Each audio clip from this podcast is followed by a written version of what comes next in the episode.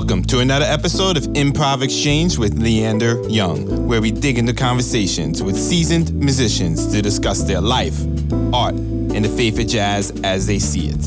In this episode, we interview Grammy and Emmy-nominated pianist, composer, and music director, John Beasley.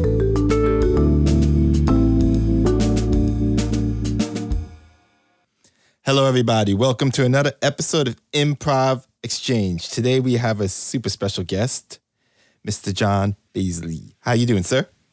I'm fine. How are you, man? Thanks for having me on. Appreciate it. Thank you for joining us. Could you please introduce yourself to the people? Let the people know about you. Yeah, I'm John Beasley. I'm a pianist and arranger, composer. I've worn a lot of hats, but what I really consider myself as being is an improviser and a composer. Understood. And before we start, your Grammy nominations have been announced. You're up for 6, I believe, total, but 3 for your work as a solo artist, correct?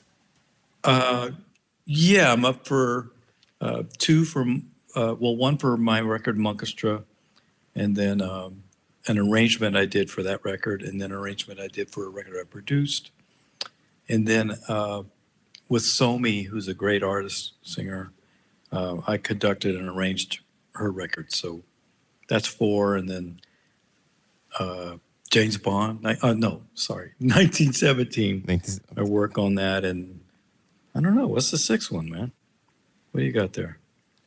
What I got there is, that's technically liner notes. And yeah, so I shouldn't count that. Oh, liner notes. Yeah. Okay.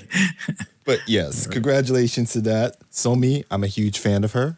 I actually listened to that. You got a shout out in one of the songs. I got to give her, you know.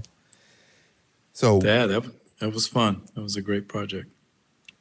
Tell us about let's talk about your project before going into that. So Donnelly, your arrangement on that, for that album. Steve-O, that was my favorite track on that whole album, but what was your motivation behind this one? Well, this is the 3rd Monkestra record. The first 2 records, Volume 1, Volume 2, were all Thelonious Monk compositions, reimagined. And so, you know, when it got time to do the 3rd record, I wanted to insert more of my own original music and other composers, because, you know, it's like, you know, to pull off that trick 3 times in a row, it's a little daunting, and it was time to evolve, you know. In fact, I kind of feel like we've evolved from Volume 1 to Volume 2, and then this is sort of the next step of introducing not only my music, but other people's music. Okay. And how did you choose the musicians for this? Well, we have a band, Monkestra. So we have a core band. It's a big band. So there's 4 trumpets, 4 trombones, and 5 saxophones, and rhythm section. So we have our core band, and they're great. You know, we rehearse, and they make lots of sacrifices to play the music and, you know, grow with us. Make gigs, you know, where they're not making a ton of money and stuff like that, traveling, you know. We stick with that core band, but this record we've added some old friends of mine, John Patitucci on bass, Vinnie Colaiuta's playing some drums, Hubert Laws, one of the first guys that ever hired me when I was a kid. Jubilant Sykes is a great classical baritone song, singer. Ralph Moore is a saxophone player. Joey DeFrancesco, great organ player. Hope I'm not leaving anybody out. But no, that's cool. So yeah, what actually motivated you to focus on Monk's music so much? Well, that's a good question. It was sort of by accident. I was learning this new notation software. You know, it's sort of like a word processor, but for musical notation, musical notes. It's called Sibelius. And because I was always writing scores out by hand, And I was in a project where I had to learn this program fast. So when it was done, I thought I hadn't done a big band chart in a long time. So I thought I would just, learn the program with writing a big band chart. And so I chose a Monk tune just because he's progressive and classic at the same time to me. So I felt like I could experiment with new harmony and whatnot. I could just experiment with him in a way. So I chose this tune, Epistrophy.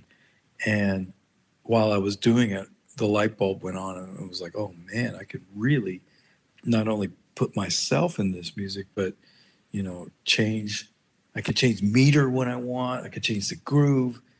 I could start and stop. I could make it sort of episodic, if you will. Mm-hmm. And I was like, wow, this is really inspiring. So I finished that one, then I did another one.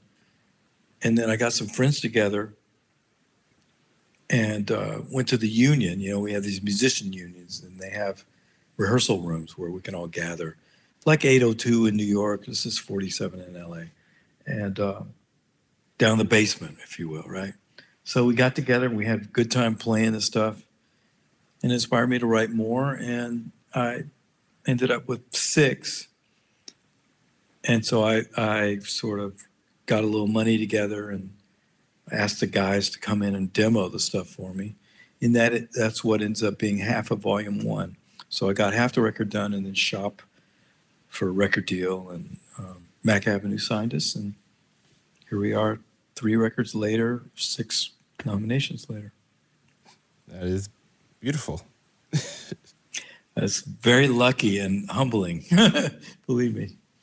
He's very difficult. His music is very intervallic. It's hard to play, but it's funky. It's inherently funky and swinging. And it's like Bach's music, Bach, any great composer like Bach, Stevie Wonder, if you will, I love Stevie's music. James Taylor or whatever. You can really change the tempo. Bach sounds great at any tempo. So, and Monk is like that. His music is very pliable to me. Okay, that's fair. So, could you please tell us how you're using the music of Monk and making it more modern? Because that twist on your songs were very unique and interesting. If anyone hasn't heard it, I highly suggest you do. Well, I think what I learned from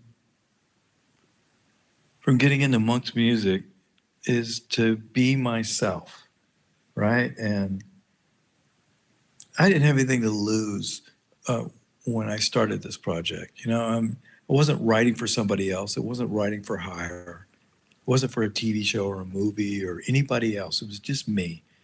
And all the guys that I've worked with in the past and learned from, like, Freddie Hubbard and Miles and all these guys, they kept telling me over the years, just do your thing. And that has a lot of connotations, right?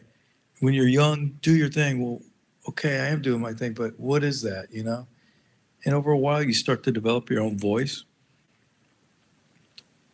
And Monk, went through so much. He had a lot of challenges in his life, People didn't, especially at first, didn't understand his music and made fun of him a lot. He was sort of ostracized, But he remained true to himself. And over the years, here we are, 100 years later from him, still, he's probably more popular than he was when he was living.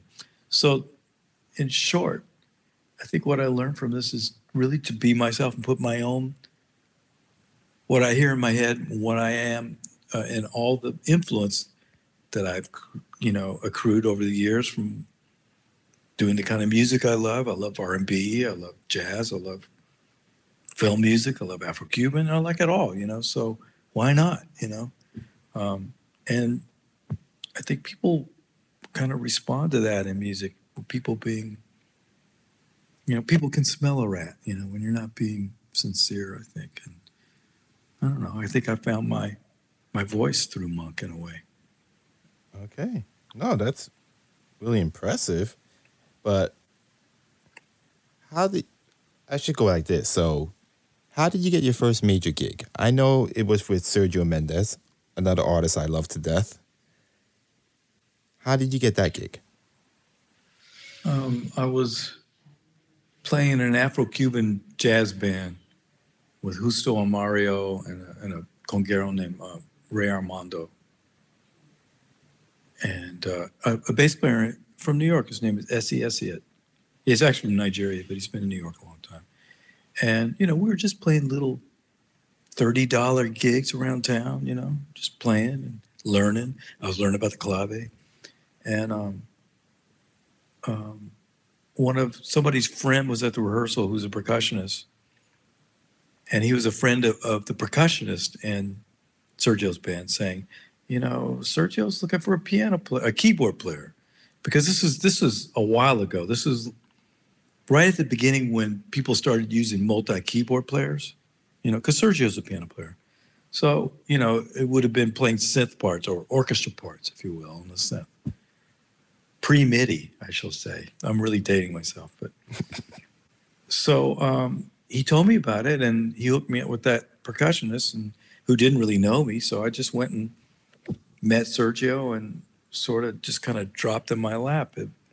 Some of these things just happen, you know, for no reason, sort of being in the right place at the right time, you know. Yeah, that's how I got that gig. And actually, that's how I've gotten most of my gigs, just by word of mouth, you know. I mean, to be honest, I want to be you when I grow up. It's the fact that you got to play with pretty much anyone that was big, especially in that era. And you saying that gig and being at the right time led you to Freddie Hubbard also? Yeah, in fact, there was a saxophone player.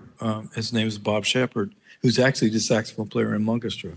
He's the lead alto player in the band, who I've known since those days. And Billy Childs, great pianist, had been playing with Freddie for years before that, and he left the band.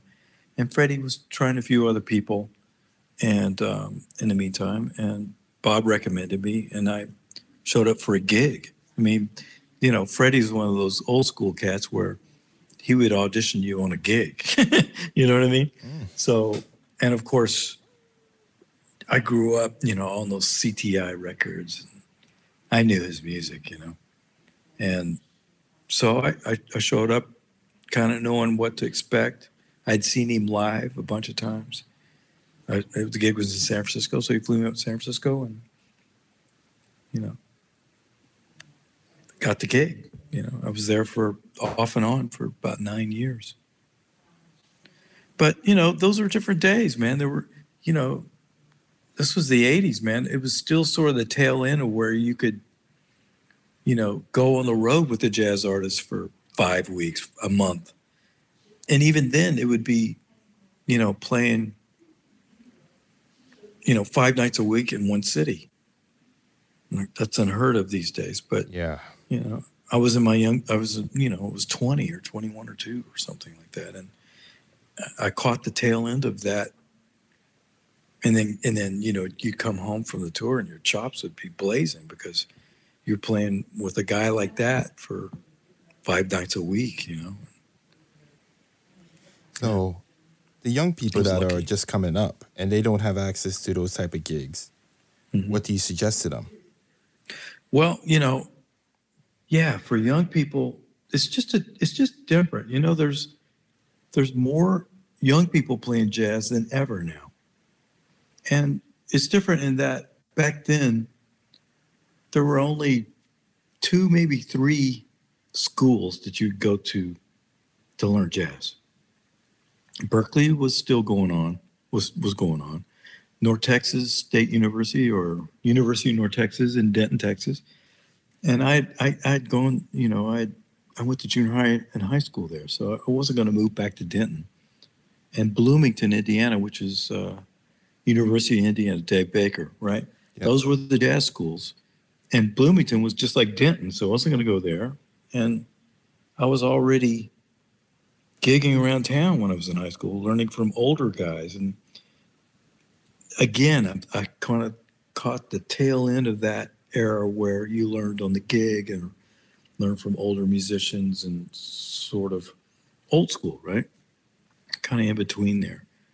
Now the scene is at school, and it's great because you've got access to all these young musicians, and a lot of them are brilliant, man.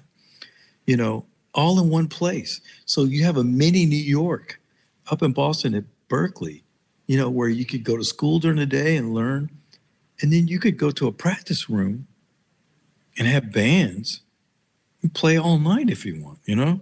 So that's the scene. It's still thriving and creative. It's just different. There's, you know, there's no sort of money exchanged, you know, except for tuition, I guess.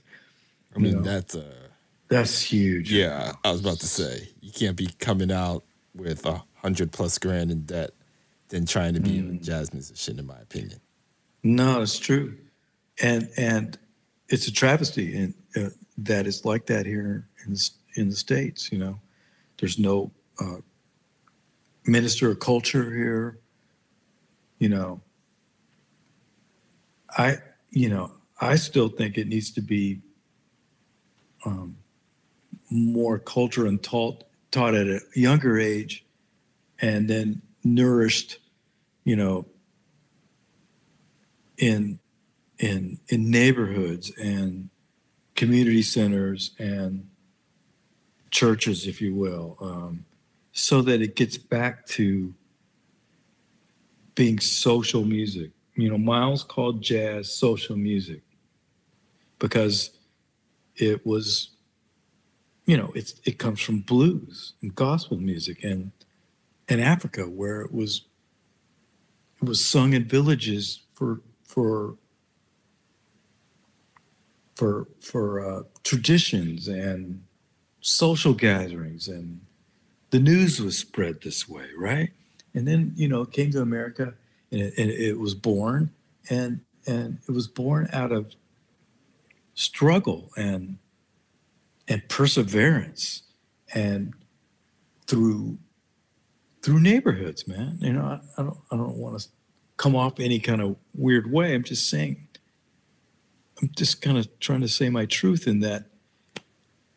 To me, it's great that it's in schools, but this is not academic music. You know, this is music born from the streets, from neighborhoods, from social gatherings, right?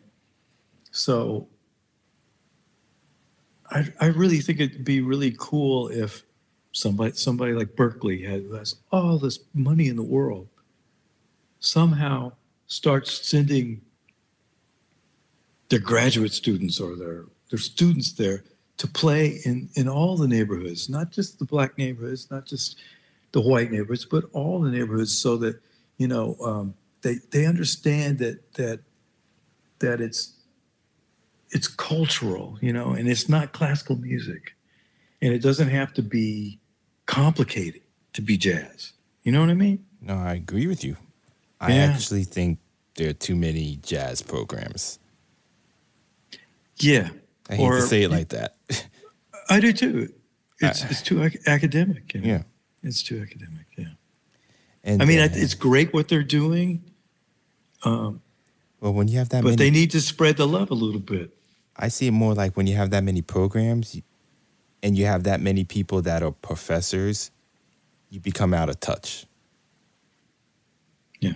And you keep teaching your style, you know, and you don't learn anything your style new. Or, you know, the pedagogy of you know, the jazz icons, which is super important because that's how we all learn and learn sort of the language, if you will, right? But at some point, Miles made his own language. Train made his own language. Bird made his own language. Herbie, you know, everybody that we loved listening to and that we, you know, has their own language. Ambrose has his own language. Danilo, you know what I mean? So Okay, so that, who in the to scene me, right that now? Needs to be taught in the schools is how to find your own voice. So who in the scene right now do you believe has their own voice that stands out the most? Oh, Ambrose. Let's see. Justin Faulkner, Chris Dave.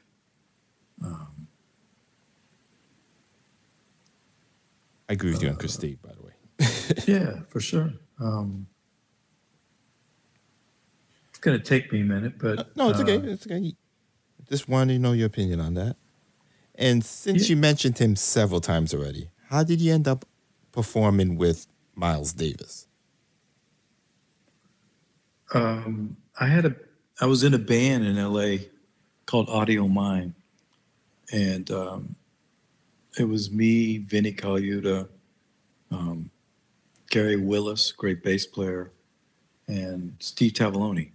And this was sort of in the, well, I guess it was the late 80s. So smooth jazz was starting to happen in LA a little bit, you know, and the clubs guys were playing that. And we were not into that, you know, that wasn't our thing. So we were like the anti guys. We would improvise whole sets, which was sort of unheard of in LA at that time. And electronic, and I had synths and all this stuff, you know, it was fun.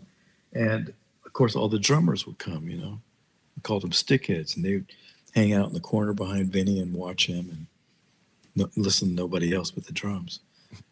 I'm just kidding, but you know, stickheads. And eventually, Vince Wilburn, Miles's nephew, who used to play with Miles, he was a drummer. He is a drummer. He came. He would start coming and hanging out. And he said to me one time, "Yeah, man, you should make a tape for Miles." And when I say tape, we're talking cassette. So I kind of went back to my little homes to my apartment and put on the HR-16 drum machine and had my, put a loop on, just all my sets, and just sort of improvised to a cassette. Gave it to him next time I saw him, and told myself, okay, I'm just going to forget about this because, it's not going to happen or whatever, And about 3 months later, Miles called the house. My wife answered the phone. I was in Florida or something, and she called me back and said, "Miles called you." And I said, "No, it's one of our friends that's messing with us." And, "No, I think it's him." So I called the number, and it was him. And he just asked me to join the band like that. Okay. I mean. And I think that's the way it is with most of the musicians that have, I guess famous musicians, if you will, they hear something and it's not that big a deal to take a chance on a musician, I don't think, Not a big deal to play with Miles Davis. Okay. No, I'm not saying that. I'm saying it's not a big deal to take a chance on a musician that you've heard maybe on a tape or people have told you about.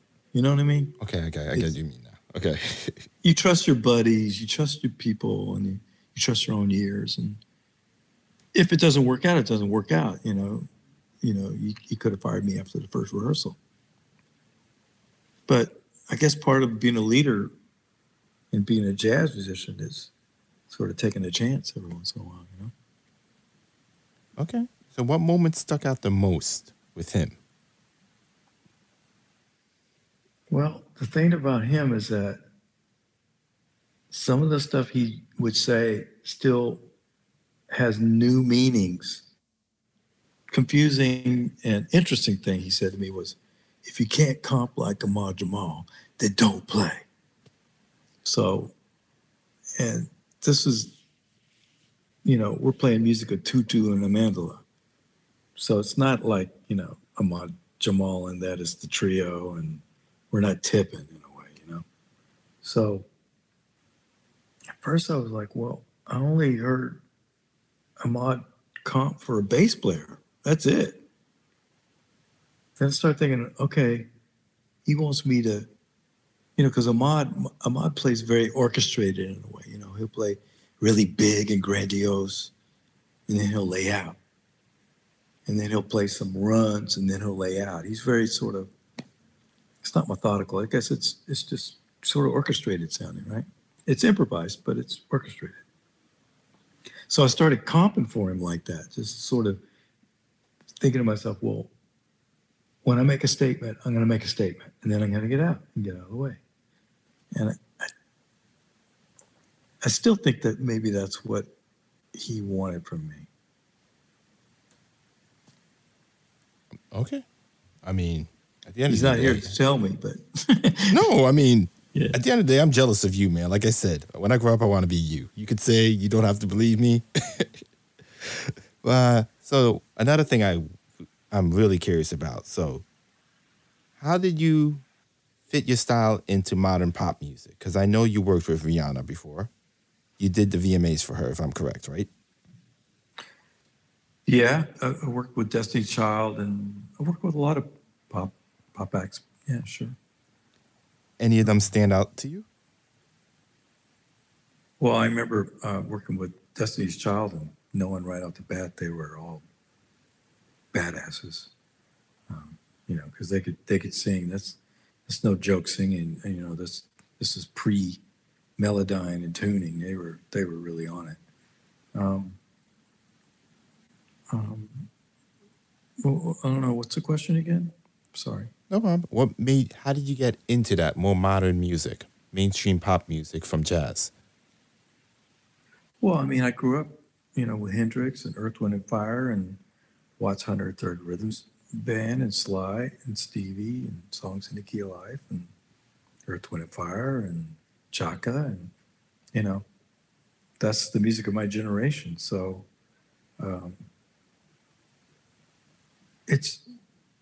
and I was in LA, right? I wasn't in New York where the music scene is sort of segregated, you know?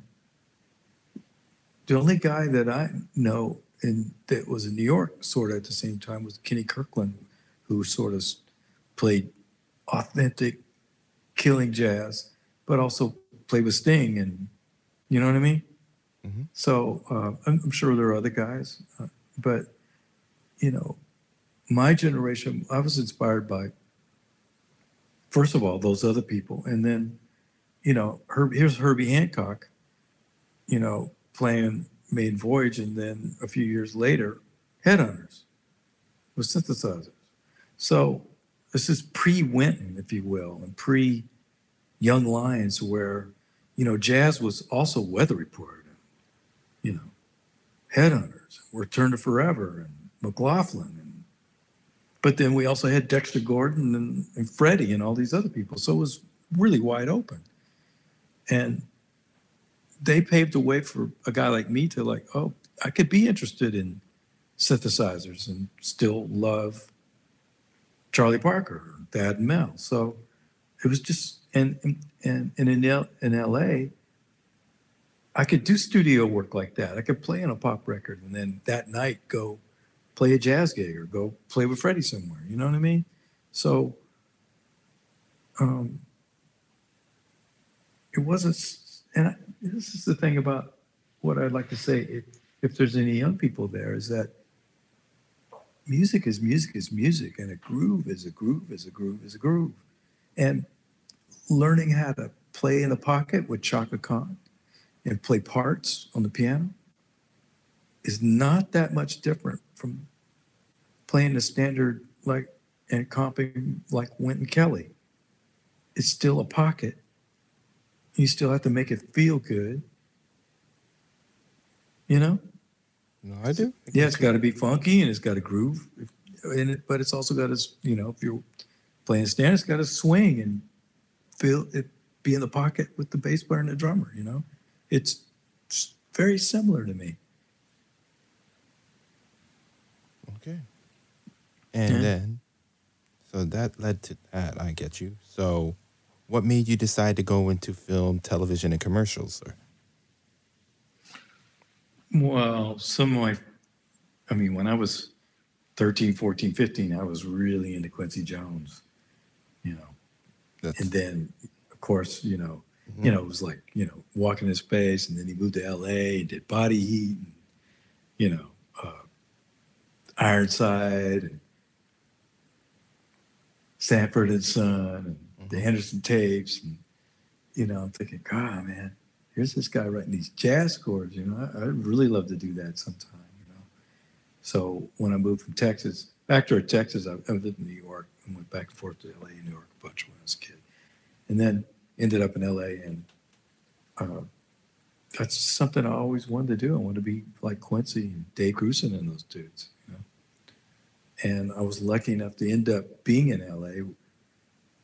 and sort of meeting people that recommended me to do that kind of work. You know, and I have to say that because that I could program a synth because of Herbie and Chick and Joe Zogno, because and Stevie, you know, that, you know, because I had that interest and, you know, bought a used ARP Odyssey when I was in high school and learned how to program signal path. You know, when technology got in, I could do it, you know, and people knew that I could do that. And it was still kind of new in the music business, you know, those sounds, sequencing, drum machines, all that. And I was interested in it. I didn't,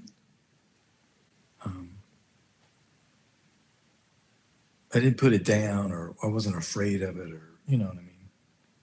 You know, I wasn't sort of, what's the word I'm looking for? I wasn't scared, rebelling against it or something, you know. You know, I embraced it because my idols embraced it, you know. So one thing led to another. Again, word of mouth. Mm-hmm. I ended up meeting the secretary that worked at the TV office at Paramount.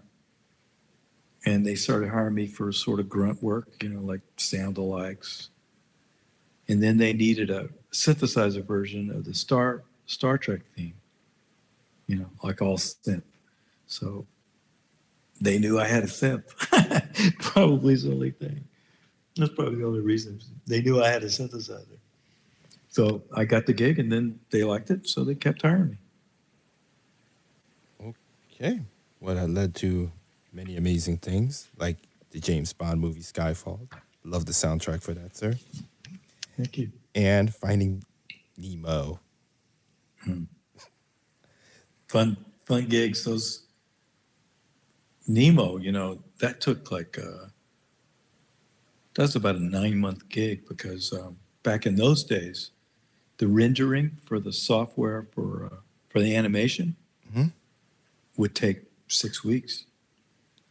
You know, so they had to divide the production, the post-production of those movies of WALL-E and Nemo into thirds. So we would score the first third of the movie, and then they'd have to render it. The animation was so huge, right? And the computers were slow. So while they were rendering the next movie, we'd start writing, and then, you know, yeah, they had to divide it up 3 times. It's crazy. Well, it came out amazing. So. Oh, yeah. It's Thomas Newman. What a great, you know, he's a great composer and collaborator. He's an improviser. You know, he's a great composer and musician. Mm-hmm. So what have you noticed about the state of music recently? Especially with Corona and everything going on. Oh, man, yeah. Well, at first, I don't think any of us thought it would be lasting this long. We thought maybe we'd be working by the fall, you know. I'll have to say, though, it spawned. You're not going to be able to keep people from playing music, number one. If you're a musician and you love music, you're not going to, you know, nothing's going to stop you. And thankfully, we have technology where, you know, we can send files back and forth, or we can do like streaming, small streaming things with masks on. But I got to tell you, man, we all miss playing for people. That's a huge. The first few things I did I guess it was late March or early April, there was like a Tokyo Jazz Festival thing. And of course it had to be all online. And they were sort of the first to kind of like aggregate. It was amazing what they did. They, they had musicians pretty much playing by themselves from their living rooms or their studios, and had them lined up for about 40 minutes apiece all over the world and timed out. It was pretty amazing what they did. But that was sort of the first thing I did. And because there was no audience and no feedback, the first couple of things I did, I mean, there was an audience, but I couldn't see them or feel them. And it left me feeling cold, and I couldn't figure out why, what it was, afterwards or the next day, I'd be kind of bummed. And I finally figured it out. It was because there was I couldn't see the audience or tell what the response is or kind of, feel them in a way that feeds me to feed them back. You know what I mean? No, I fully do. It was really weird. So you're not like doing an overdub for a record. We all do that. That's different. But when you know that you're performing but yet you can't see them or feel them, it's an adjustment. Okay. That I could relate to. Yeah. And as much as I know people are trying it out still and doing those sessions, I'm not really a fan of it because I don't like watching it from a computer. Yeah. Yeah. But it's a good stopgap right now, or a good Band-Aid right now, I think. It's kind of what we have to do. And, and I got used to it after a while. It's not like I want to keep doing it, but I did get used to it after a while to where it doesn't bother me near as much as it used to. And it's sort of a necessary thing right now, unfortunately. Okay. Where do you think jazz will be? Where do you think jazz will be in 10 years?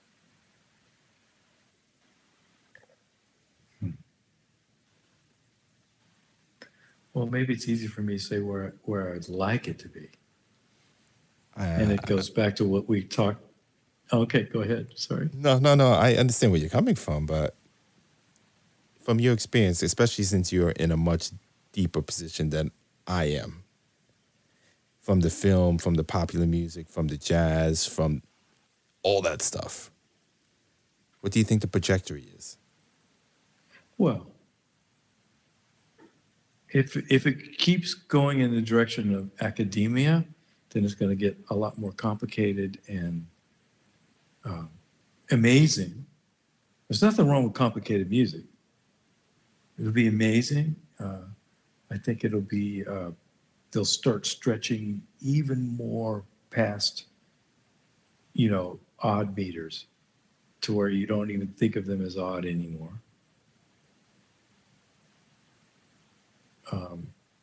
Harmonically even more stretched out. I think it's going to keep pushing out that way. What I'm hoping, though, is that part of the audience will get used to hearing abstract harmony and will be able to go with them.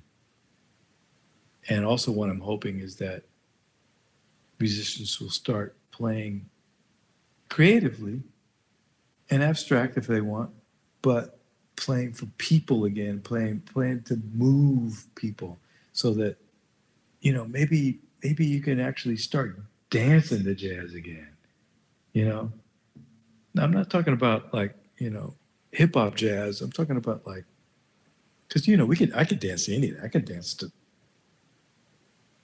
I shouldn't say dance. I can move to, music makes me move. I can feel pulse anywhere, and if it's groovy, even if it's abstract, I like it. I can get up and move, and it makes me want to do that. Hopefully we can get more of that happening so that it touches people besides scientists and, so you don't have to think as much. You just absorb when you're listening, No, I agree. You're not the only person to say we need to get it back into dancing music. Yeah. I don't want to dumb down, though. I didn't say anything about dumbing it down, too. I agree, though. Okay. Yeah.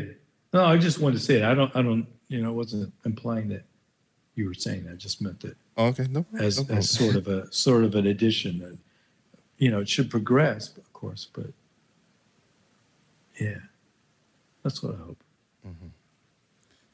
So, if you could remove all the barriers, all the constraints, what type of project would you do, and who would be on it?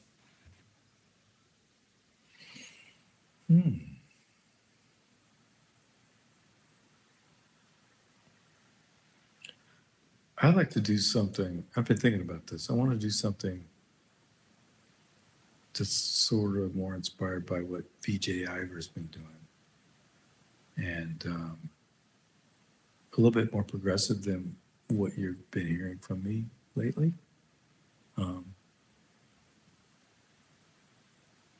Maybe not, you know, sort of tied to radio music in a way. Still rhythmic. And I've always wanted to mix electronica and improvised music, and people do this, but the way it feels now is that as a drummer or a non-computer musician, I mean, I'm a computer musician too, but I mean, if you're playing an instrument along with somebody with a computer, seems like you're always, as in a DJ, seems like you're always tied into what the DJ has got going on. We're always playing with them. I really want to find a way to mix it so that the DJ or the computer, how should I call it? Get the computer instrumentalist maybe, is just as free as the bass player to change tempo or to make a modulation or to make a new statement in the music. So that he ends up being like another piano player or something, but it's not clocked. So the computer is more pliable to what we do as humans. You know, we could change fast, man. You know, you have musicians there together. You can change direction at the drop of a dime. Computer has a problem doing that. So. Or maybe I just haven't found the right person that does that yet, or haven't been exposed to it, let's say. So I think that would be cool to try to really hone in on that aspect. Okay.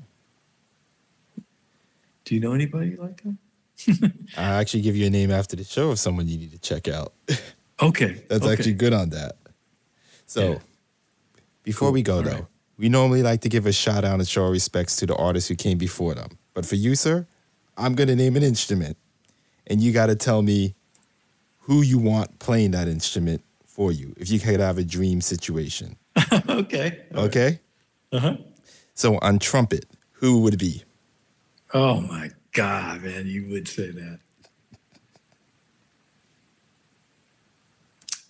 Oh.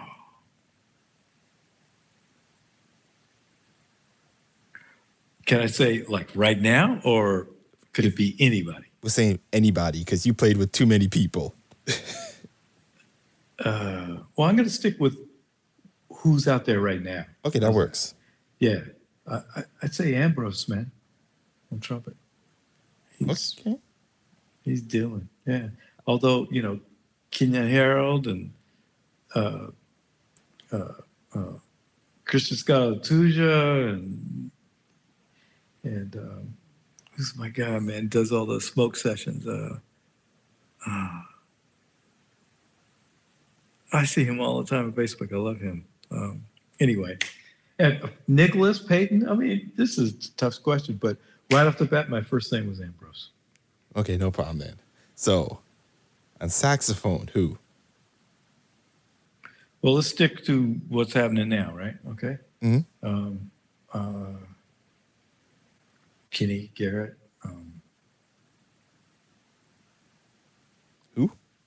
Kenny Garrett. Oh, Kenny Garrett. Okay, yeah, I'm sorry. I didn't hear you the first time. Yes, I'm Kenny Garrett. Okay. Yeah. Kenny, yeah. On bass.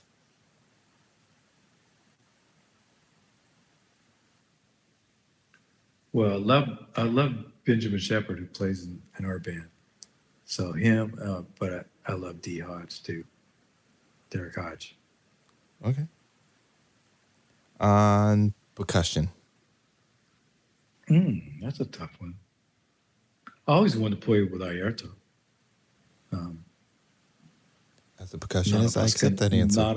Not a Vasconcelos. Okay. Yeah. But, you know, also, I love the congueros, you know, like Pedro Martinez. And so, but you want one? Not a Vasconcelos. Okay. As your vocalist, who would you choose? Okay, well, that's going to get me in trouble. So I'm going to go with somebody dead.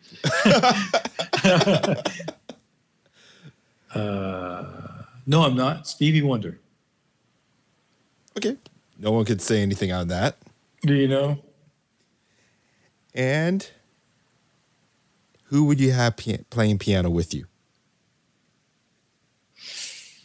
Wow. Well, they all challenge me in a way, that's for sure. But and I've played with Herbie a bit. Wow.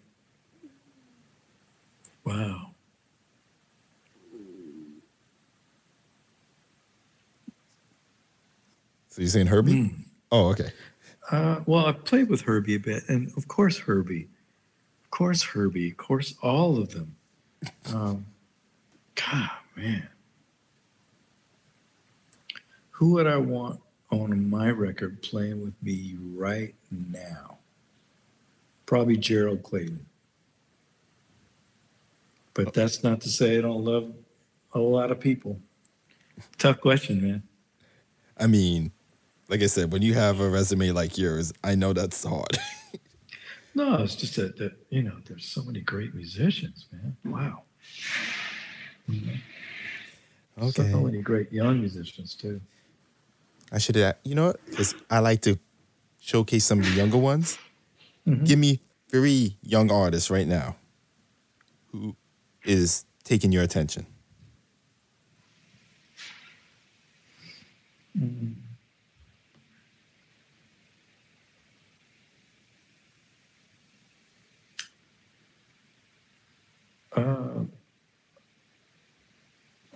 What's the drummer's name that plays with Chick Corea now? He's Roy Haynes' son. You know what I'm talking about? He plays with Chick Corea's new band. He's been around for a while. Not Justin. I don't know off the top of my head. Ah, man. Okay, so let's see.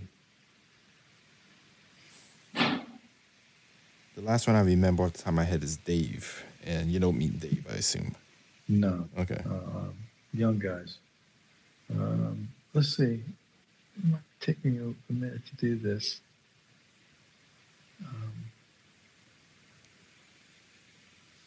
I'm trying to think of actually real young guys. Well, Jasmine Horn, I think, is badass. Mm-hmm. Ben Williams. I don't know if he's young anymore. I'm trying to think of under 30 people, you know.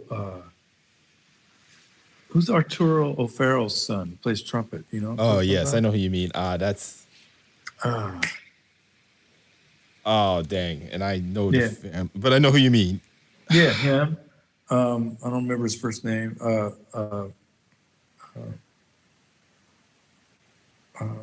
Marquise Hill. Marquise Hill, yes. Yeah. Oh, Joel Ross, man. Wow. He's brilliant. I like his whole band, all those guys in there. Adam is his son. Right. Adam O'Farrell, yes. Right. Adam O'Farrell, Joel Ross, the vibraphonist. Joe is nasty, yes. Yeah.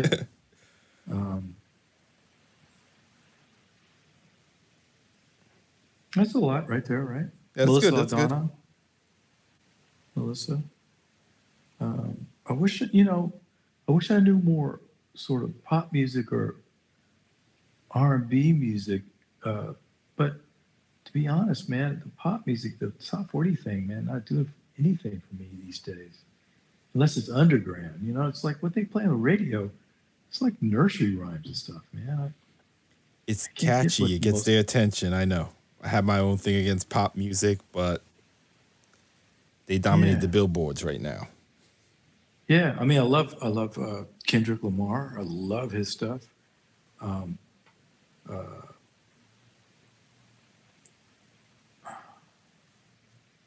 I can't really think of anybody else like that. I haven't been listening to a lot of, you know, popular music lately. Understood. Yeah. Well, sir, could you please tell everyone your social media, your websites, how to contact you?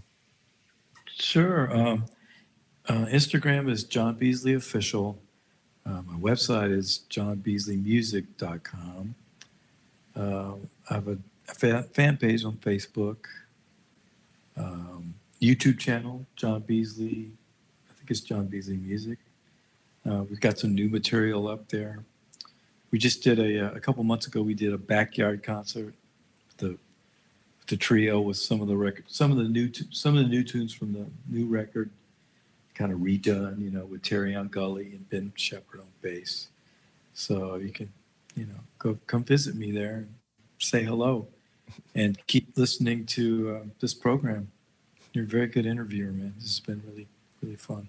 Well, thank you for coming on, especially during your busy time. And one other question. Is the Grammys going to be virtual? Are they going to let you guys go? I imagine they're going to be virtual. Oh. I haven't heard for sure, but, you know, they're in January. That's kind of soon. I know that because... I'm assuming you're going to win at least one. I would like you to have your moment with the crowd there. That would be super sweet, man, because I have 10 nominations. No, I have 9 nominations plus a Latin Grammy nomination, and have yet to win one. So that would be sweet. And sooner or later, man, you're going to win one. I promise that.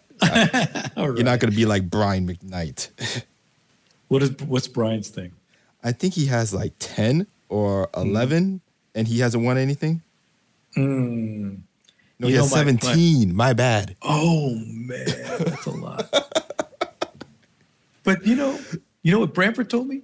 What? He said multiple nominations is better than 1 or 2 wins because it shows the body of your work over a period of time. You know? Of course. I agree and disagree. Okay. Yeah. I see what you mean, though. Well, he means, yeah. Yeah. And this guy Thomas Newman, who's a composer that I think he's been nominated for Academy Awards. You might want to look it up, but it's near 20, I think, and he's never won. Ow. You're talking about the guy that did Shawshank Redemption and James Bond, and yeah. Oh. Wow. Oh, tons of great movies, The Green Mile, so, yeah. Okay, well, everyone, be sure to check out his albums, and everyone, have a good night. Thank you, Leander. That's that on jazz. Thank you for joining us on this episode of Improv Exchange. Please subscribe on Apple Podcasts, Google Podcasts, Spotify, or wherever you listen. Also, please be sure to follow us on Twitter, Instagram, and Facebook at Improv Exchange.